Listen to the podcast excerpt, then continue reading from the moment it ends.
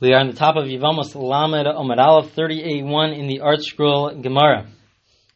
Uh, the daf for this week, the page for this week, uh, contain, first contains four Mishnayos. There are four Mishnayos which discuss very similar scenarios.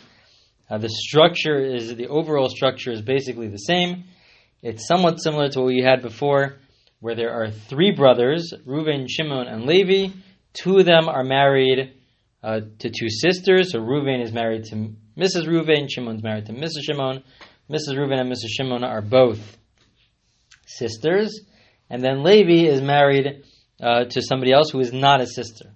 And so those are the that's the overall structure. Each Mishnah will discuss a different scenario, a different nuance within that. Uh, but that's what the, the Gemara will be discussing for the first four Mishnayos. And then towards the end of the week, we will begin a new Mishnah with a very new, very interesting topics on that new Mishnah. It will discuss what we refer to as Shas topics. They are un, they re, consist of underlying principles which which apply throughout Shas, throughout the Talmud, and it's really uh, some very interesting uh, topics. so first we have uh, the four Mishnayos, four similar Mishnayos that we will go through. Today we will discuss the first two Mishnayos. There is very little commentary from the Gemara from each Mishnah, so we will be able to cover two Mishnayos. The Mishnah says as follows: Shlosh Achen. Again, the same case. We have three brothers: Reuben, Shimon, and Levi. Shnai mehem nesuim shtei achios. Two of them are married to two sisters. Reuben and Shimon are married to two sisters. The Echa Nasin and Levi. The third one is married to somebody who is not related uh, to anybody. He's married to, to his wife, not related to anybody else. Meis Echa mibale echayos. So there are two cases in the Mishnah. The first case is where uh, let's say Ruvain passes away first. Nosin nachar says ishto, and then Levi does yibum. Shimon obviously can't do yibum because it not only is it his sister-in-law as in his brother's wife, but it's also his wife's sister. But Levi, Levi is allowed to do yibum, and Levi does yibum. So he does yibum, and now Levi has his own wife, his original wife, and now he's also married to Mrs. Ruvain. The mace, and then Levi passes away without any children. And so the law is as follows. Harishona yotza mishum achos isha, ushniya mishum tsarasa. So essentially, this is should be viewed as a classical case of the first Mishnah. We now are left with two brothers. Levi passes away. His he has one wife, uh, who's his who's his who's his wife the entire time. The other wife is the sister of Shimon's wife, and so there's an exemption there. That was the very first Mishnah that we started off with. There's an exemption because they're related through some other way. It's an immediate relative. And then the co-wife is also exempt because there's an exemption for the co-wife. That is case number one. Case number two is slightly different.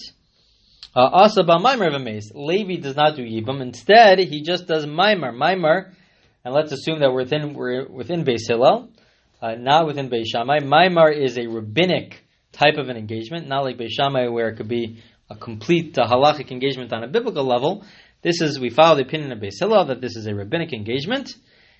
And then he dies, then Levi dies. So now that gets a little more complicated because on a Torah level, uh, Levi was never married to Ruvain's wife. And so therefore on a Torah level, his, uh, his first wife is not really a co-wife with the relative with Mrs. Ruvain, who's related to Mrs. Shimon, who's sisters with Mrs. Shimon. And as such, we say Nachras Choletzes V'lo It's true that when it comes to Mrs. Ruvain, and Levi did Maimer to Mrs. Ruvain, she's totally exempt because there's a total exemption there. It's a case of an erva, um, of an immediate relative, of a close relative. But Levi's wife, Levi's original wife, who is not related to anybody, so then she still has to do chalitza because only Maimer was done. It's not really a co-wife on a Torah level. It's not a co-wife. And therefore we say, but there, since Mimer was also done, don't do Yibum, because on a rabbinic level they're, they're co-wives, but on a biblical level, on a Torah level, they're not co-wives. And so therefore we say do Chalitza, but you can't do Yibum, because you are related on a rabbinic level. You are co-wives on a rabbinic level. Okay, that is the Mishnah. Those, those, that is the two cases of the Mishnah. So the, Gemara now has just a few lines, and it says as follows. We can make the following conclu- make the following conclusion, says Rav Nachman. Time David lava b'maimer, nachris, nami miyavma. The last case of the Mishnah said, if you did maimer, so then we say you should do chalitza, and you should not do yibam. So Rav Nachman's going to say, well, wait a minute. Let's say you didn't do Maimer. Let's say Reuven's wife just, uh, passed away, and Reuven's wife now is, should be doing Yibum or Chalitza with Levi. With regards to Shimon, there's absolutely no connection there, because Shimon's wife is Mrs. Reuven's sister. So there's absolutely no connection there. So she would only have a connection to Levi. Levi's wife is not related to anybody in this picture besides her being Levi's wife.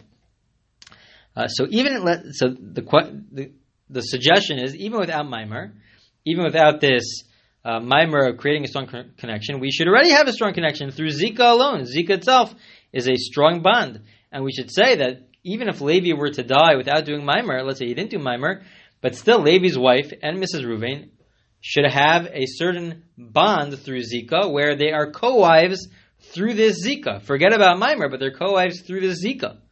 So why does the Mishnah have to tell us Maimer? It should just tell us that even if there wasn't Maimer, there's the Zika. That Zika creates a connection. It makes them co-wives on a Zika level, and that should say, that should tell us that you cannot do Yibum. So Rav Nachman says, must be, Amar Rav Nachman, According to this Mishnah, must be that this Mishnah holds that there is no Zika. There is no such thing as such a strong bond. We don't view it as such a strong bond, even when there's only one brother. Even though te- technically there are two brothers here, Shimon and Levi are both alive, but Shimon's sort of out of the picture here because uh, there's absolutely no Zika when it comes to Shimon, because his wife is sisters with Mrs. Ruvain, the one who has this potential for Yibam. And so therefore it's only only Levi is in the picture. So even with regards to one brother, it seems to be that this Mishnah holds that there is no Zika, there is no strong connection. If there were to be a strong connection, we wouldn't need Maimar in the Mishnah. It would just tell us that Levi passed away before doing anything. And Zika itself would cause a, a, a co-wife type of a relationship. So it must be that there's no Zika, and we do not have that co-wife type of a relationship. That is the end of the Gemara. The whole point of the Gemara was just for Rav Nachman to prove to us that this Mishnah must hold Ein Zika, that there is no Zika connection, and that's why uh, the Mishnah had to mention Mamar. The Gemara will get will we will get back to this uh, Mishnah and this discussion of the Gemara uh, later on in the week in a later recording. The Gemara will come back to this, but that's what the Gemara says for now. Next Mishnah, similar case. Next Mishnah, Shlosha Achim, three brothers, same case, three brothers. Reuben and Shimon are married to two sisters. Mrs. Reuben and Mrs. Shimon. Levi is the third brother. He's married to somebody who's not related to anybody else. But in this case, this is a little different because in this case, Levi dies first. Levi, the one whose wife is not related to anybody, he dies first. And what happens? And let's say Ruvain then does Yibam to Levi's wife. Either Ruvain or Shimon could have done Yibam because his wife is not related to any of them. But Ruvain decides to do Yibam, the mace, and then Ruvain dies. So now Ruvain is left.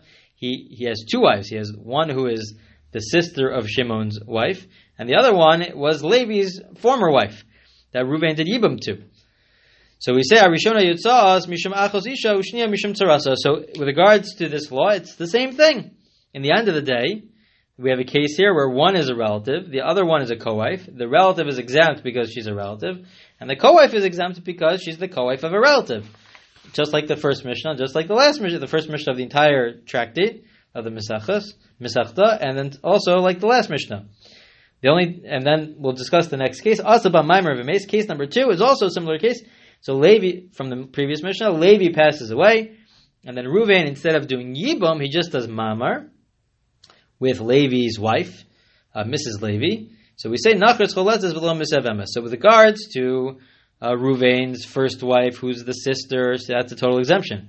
But because he only did Mamar to Levi's wife, who's not related to anybody, not related to Shimon's wife, but since he did Mamar, you can't do Yibam because on a rabbinic level there is this co-wife type of a relationship, and the co-wife is exempt. But on a biblical level, on a Torah level, uh, they are not viewed as co-wives, and so therefore we have to do something. So we tell them to do chalitza. You should go ahead and do chalitza. That is what the Mishnah says. And the Gemara is going to ask, why do we have to have both cases? These are very, very similar cases. In the end of the day, for both cases, we're left with a co-wife scenario where one is a relative, one's not a relative, or it's just Maimar, where it might be a co-wife on a rabbinic level. But at the end of the day, the situation is very, very similar. The only difference is that in one case, Ruvain passes away and then Levi does Yibam to Ruvain's wife, to Mrs. Ruvain. The second case, Levi passes away, and Ruvain does Yibam or Mamar to Levi's wife. But in the end of the but in the end of the day, it's a very similar scenario where there's a wife who is uh, should be exempt uh, because she's a relative, and the other wife, the co-wife, is uh, the co-wife is a co-wife, and th- therefore should be exempt because she's the co-wife of a uh, of an erva of an immediate relative. So the Gemara asks this question: Hasul Amali, why do we have to have both cases? Hainu hach, it's the same exact thing, and not only is it the same exact thing, but it's even the first Mishnah is a bigger chiddush. It's it's a bigger chiddush. It's more of a novel halacha for the following reason. Uma hasam da'achos isha havet tzara lenachris amr nachris asura hacha denachris havet tzara lachos isha lokol. And so the Gemara says as follows.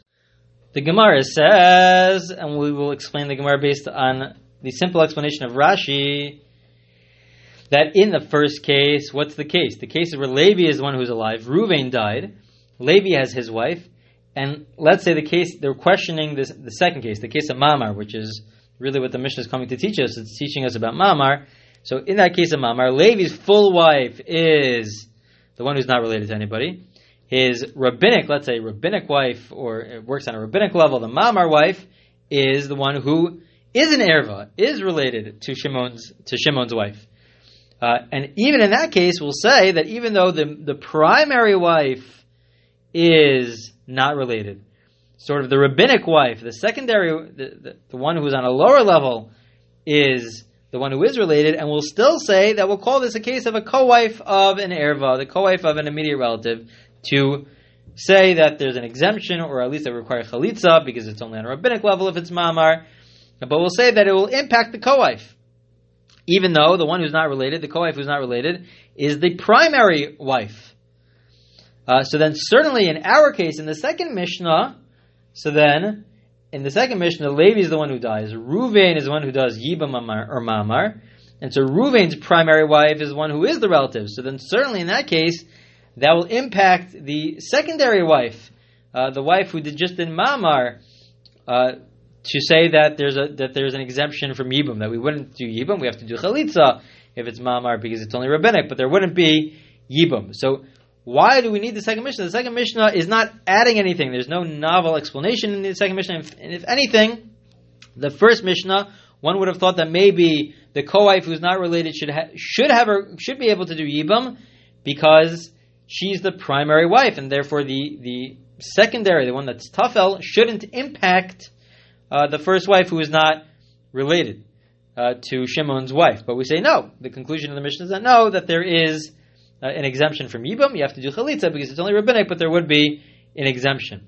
And so the Mishnah is really the novel, the first Mishnah is the, is the novel uh, explanation. The second Mishnah now becomes unnecessary. Sometimes, if it was flipped, uh, explain, explain some of the commentators, that if it was flipped, so then okay, I can understand. They, they, there's a progression here of of um, one case and then followed by a second case, which is more of a chiddush. There's a more of a novelty in that second case, and so therefore there's some sort of progression here. But in our scenario, we have the case where is which is a bigger chiddush, which is a, bigger novelty first. So then it's unnecessary to have the second mishnah. Why do we have to have the second mishnah? So the Gemara explains as follows.